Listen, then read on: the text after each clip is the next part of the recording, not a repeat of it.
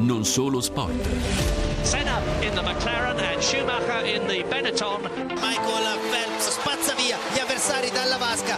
Roger Federer 9.58 è cominciata l'altra era l'era di Usain Bolt Michael Jordan è impossibile Michael, Jeffrey, Jordan, Cristiano Ronaldo. Oh, brilliant from, magnificent from Lionel Messi. Non solo sport, il magazine sportivo. Per fare gioco di squadra. vola Yuri Keki vola per Tania fantastica Tania Cagnotto Interno Valentino Rossi entra dentro, prende la corda. Ecco parte Patani, attenzione signori, quando questo ragazzo scatta non c'è niente da fare. Quanti momenti di grande sport in una sigla di poco meno di un minuto. Questo è non solo sport del Radio Vaticana, Giancarlo Lavella in studio, Gabriele Di Domenico e Damiano Caprio in regia. Allora, di che cosa parlare oggi? Ma innanzitutto eh, di calcio, perché il campionato sta diventando molto interessante, squa- tante squadre dico in pochissimi punti, ma eh, soprattutto è il momento di ricordare una che è stata una bandiera non solo del calcio inglese, una persona che è stata la bandiera del calcio inglese ma un po' di tutto il calcio mondiale. Eh, Bobby Charlton si è spento, ultra novantenne, nei giorni scorsi e, e, così noi vogliamo ricordarlo insieme a Don Leonardo Biancalani, teologo e attento osservatore del mondo dello sport. Don Leonardo, benvenuto a Non Solo Sport. Benvenuti a voi e a tutti i radioascoltatori e radioascoltatrici. Bobby Charlton rappresenta insomma una delle. erano tempi in cui non c'erano immagini del calcio estero, no? per cui eh, si poteva guardare questi grandi campioni come Pelé, Eusebio, eh, lo stesso Charlton eh, e tanti altri solo o nei momenti dei mondiali, se no se ne sentiva parlare. Ecco, quindi eh, il mito cresceva ancora di più. Assolutamente, il mito cresceva, ma soprattutto in questi grandi campioni, non essendoci poi adesso come le televisioni, c'era proprio la, la crescita, eh, era visto come un mito da una parte per i ragazzi, come un grande uomo e come un grande sportivo. C'era un po' queste tre sintesi in Bobby Charlton, così come anche nei citati Eusebio e Pelé. Tra l'altro Bobby Charlton che da giovanissimo è, diventato pelato, aveva, sembrava un vecchio signore che ancora giocava alla grande sia in nazionale che nel Manchester che poi ha portato alla vittoria della, eh, dell'allora Coppa dei Campioni. Eh. Sì, sicuramente Bobby Charlton non rappresenta solo il Manchester ma rappresenta anche la nazionale inglese e questo è importante come tante volte questo legame tra club e nazionali, no? che è un po' visto sì. oggi con grande problematica, invece era visto come un tutt'uno.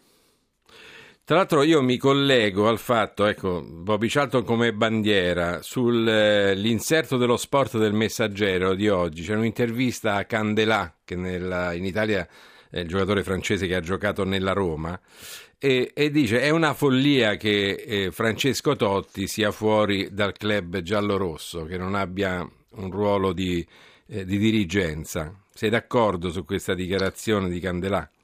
Ma assolutamente sì, anche perché Totti ha dimostrato nella sua carriera di amare la Roma e la Roma è la città e quindi da questo punto di vista è un ma sono quei punti interrogativi che bisognerebbe chiedere alla società e evidentemente ci sono state altre motivazioni che a noi sfuggono, ma sicuramente sono d'accordo con Candelà. Totti rappresenta per i tifosi della Roma e per la Roma stessa un idolo non si sono presi, diciamo, e siccome ci ha raggiunto in studio poi per l'angolo del tifoso Antonio Menenti, volevo coinvolgerlo in una anteprima, lui che insomma di, di sport riesce a vedere tutti i retroscena, insomma, Totti fuori da Roma è, è un po' uno scandalo. Totti fuori, intanto buongiorno a tutti. Totti fuori dalla Roma è un po' uno scandalo, ma purtroppo non siamo a conoscenza di tutto quello che è accaduto nel passaggio della Roma alla nuova proprietà. Totti è entrato a far parte, diciamo così, nella, nella storia della Roma, ma purtroppo anche in alcune vicissitudini che non riguardavano direttamente lui, ma del quale lui ne faceva parte. Le ex dirigenze, certo. le ex società hanno fatto in modo e maniera che Totti comunque venisse a far parte di questa grande famiglia. Oggi come oggi ci sarà un momento di, di, riavvicinamento quando le parti si saranno chiarite su alcuni Staremo punti. a vedere. E a proposito di bandiere, Don Leonardo, ti trattengo ancora un minuto perché tu, da toscano, quale sei, eh, apprezzerai il nostro Amarcord di oggi che abbiamo voluto dedicare a un'altra bandiera dell'Inter, della nazionale, ma soprattutto della città di Livorno, che è Armando Picchi. Ascoltiamo insieme e poi chiudiamo l'incontro con te, Don Leonardo Biancalani.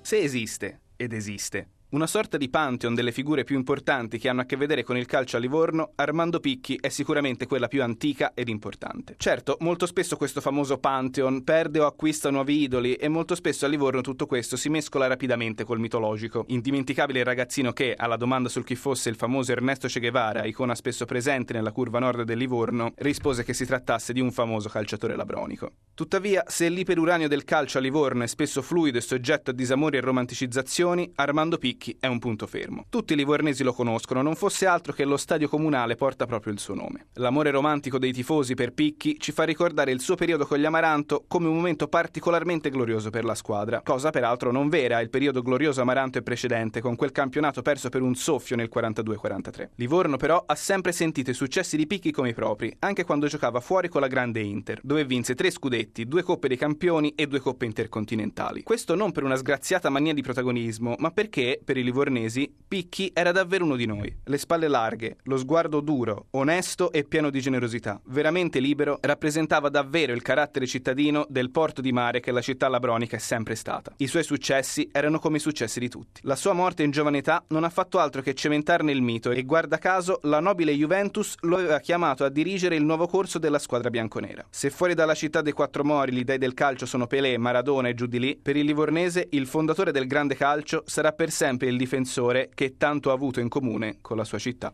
Insomma, un doveroso riconoscimento ad Armando Picchi, Don Leonardo Biancalani. Beh, sono molto contento e avrete sicuramente fatto contenti i tifosi labronici. Eh. E a infatti... Livorno come... Prego, prego.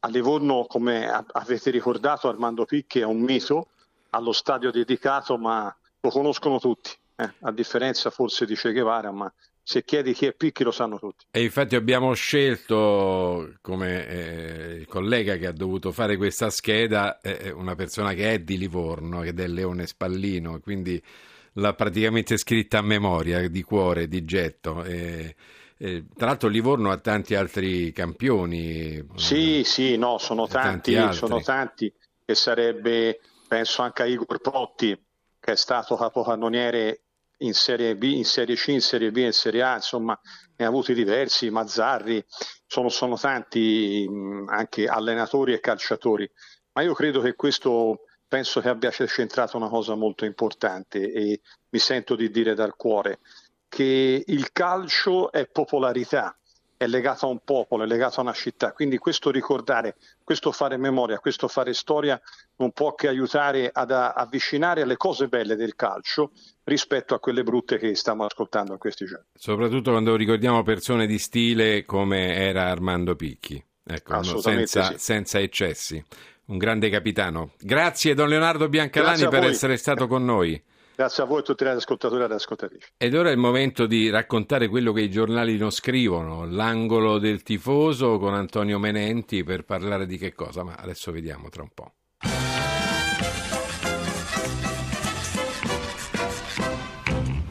E parliamo di quello che non parlano i giornali.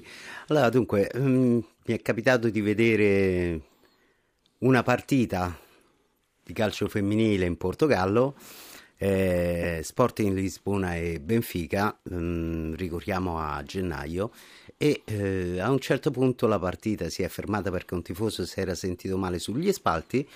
I, eh, gli staff medici delle due squadre hanno soccorso il tifoso, l'hanno salvato e alla fine eh, l'arbitro si è diretto verso di loro e li ha tra virgolette, ammoniti con un cartellino bianco, ma non era una ammonizione ovviamente, era un plauso per dire bravi, per celebrare un momento di sport a tutto tondo. La stessa cosa è avvenuta in quinta divisione, però sempre in Portogallo dove si stava disputando una partita e eh, un, un, c'è stato un rinvio del portiere, è andato a finire la palla nell'area avversaria e il difensore passare, mentre passava la palla al proprio portiere in difesa si è, ha avuto dei crampi, si è sentito malissimo. Un giocatore avversario ha preso e ha, si è fermato e ha buttato la palla fuori, malgrado avesse la possibilità di segnare.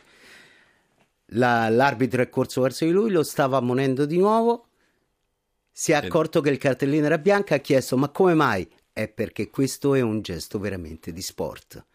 Ecco, il cartellino bianco andrebbe usato più spesso per far capire che cos'è lo il sport bello, ancora il bello oggi. dello sport. E questo eh, va eh, di pari passo al, mh, al, al, alla, alla, ospite che avremo tra poco perché ci sarà tra qualche giorno il 25 ottobre al CONI di Roma il convegno barometro dell'odio nello sport. Una serie di dati su questo triste fenomeno.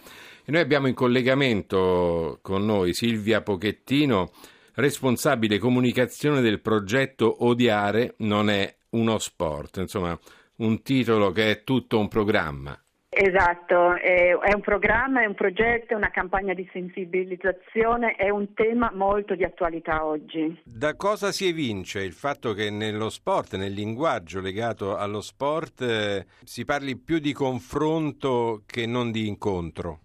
Ma allora, in realtà eh, noi proprio eh, tra due giorni presenteremo una ricerca, uno studio fatto eh, analizzando per tre mesi eh, i post social delle cinque principali testate sportive italiane, eh, producendo così questa ricerca che si chiama proprio barometro dell'odio nello sport e, e, e vorrei far parlare questi dati perché sono eh, veramente una fotografia un po' della situazione italiana oggi.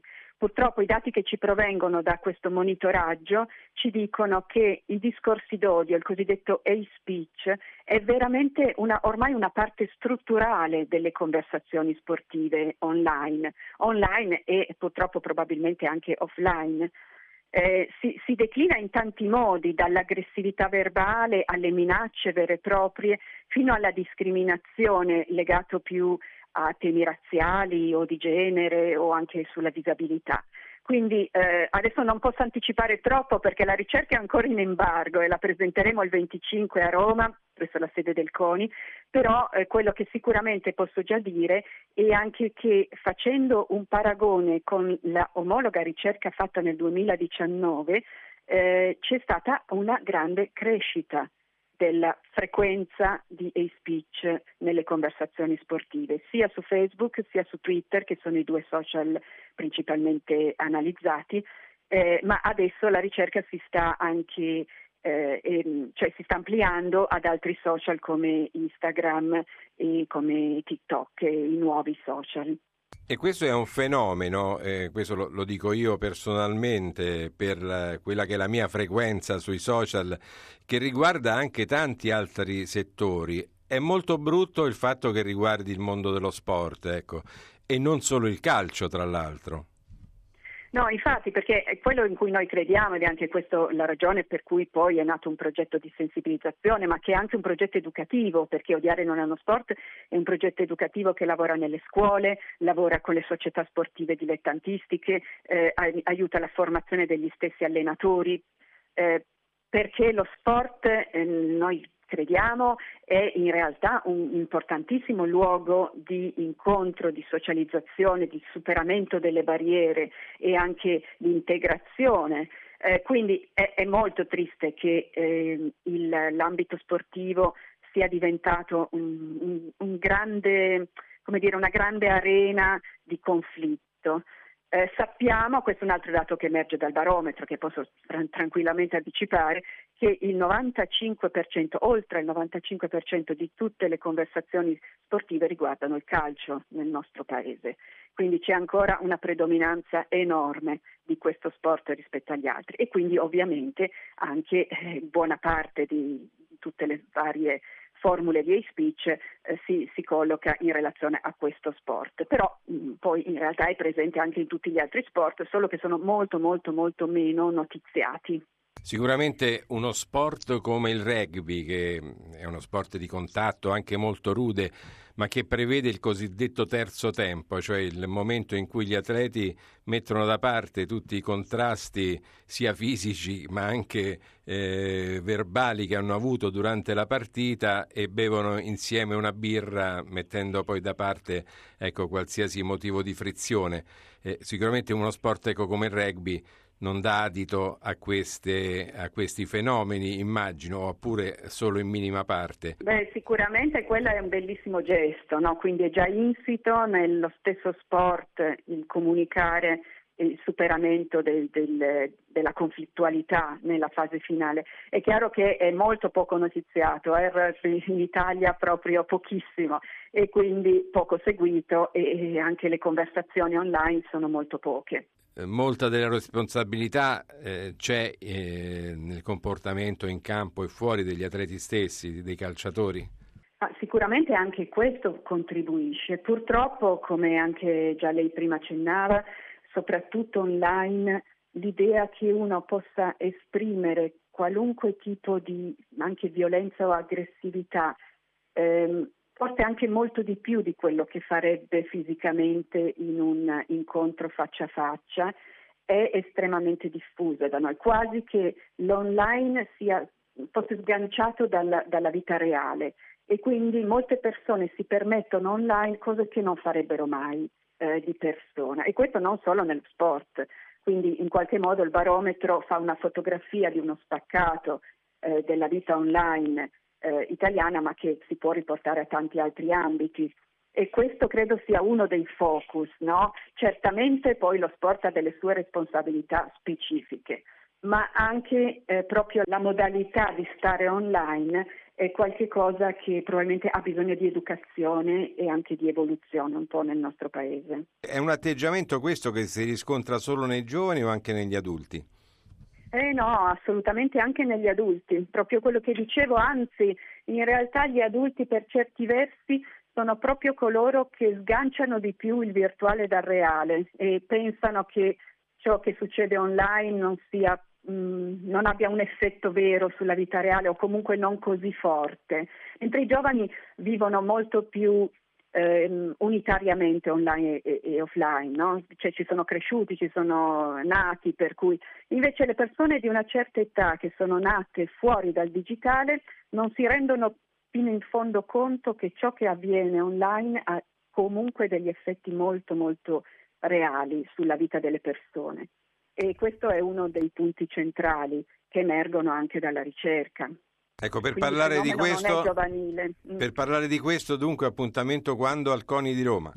Allora, il 25 dalle 10 e presenteremo appunto i risultati del, del, del barometro, ma ci saranno anche interventi sia istituzionali importanti sia di atleti olimpici, di campioni che portano la loro testimonianza. Quindi credo che possa essere veramente un momento forte per far emergere questi temi confrontarci anche su come prevenire e contrastare le speech online. Ci saremo anche noi della Radio Vaticana, grazie per ora alla dottoressa Silvia Pochettino, grazie, grazie per grazie essere stata voi, con noi. Allora, a presto. Antonio Manenti, siamo in chiusura, dunque per migliorare lo sport eh, partiamo innanzitutto dalle parole che usiamo. Assolutamente, le parole sono fondamentali, un bel cartellino rosso anche lei usa a sproposito. Diamo un cartellino bianco a queste organizzazioni. Bella, bella cosa questa del, del cartellino bianco che ci hai raccontato. Grazie a tutti voi, grazie alla nostra regia.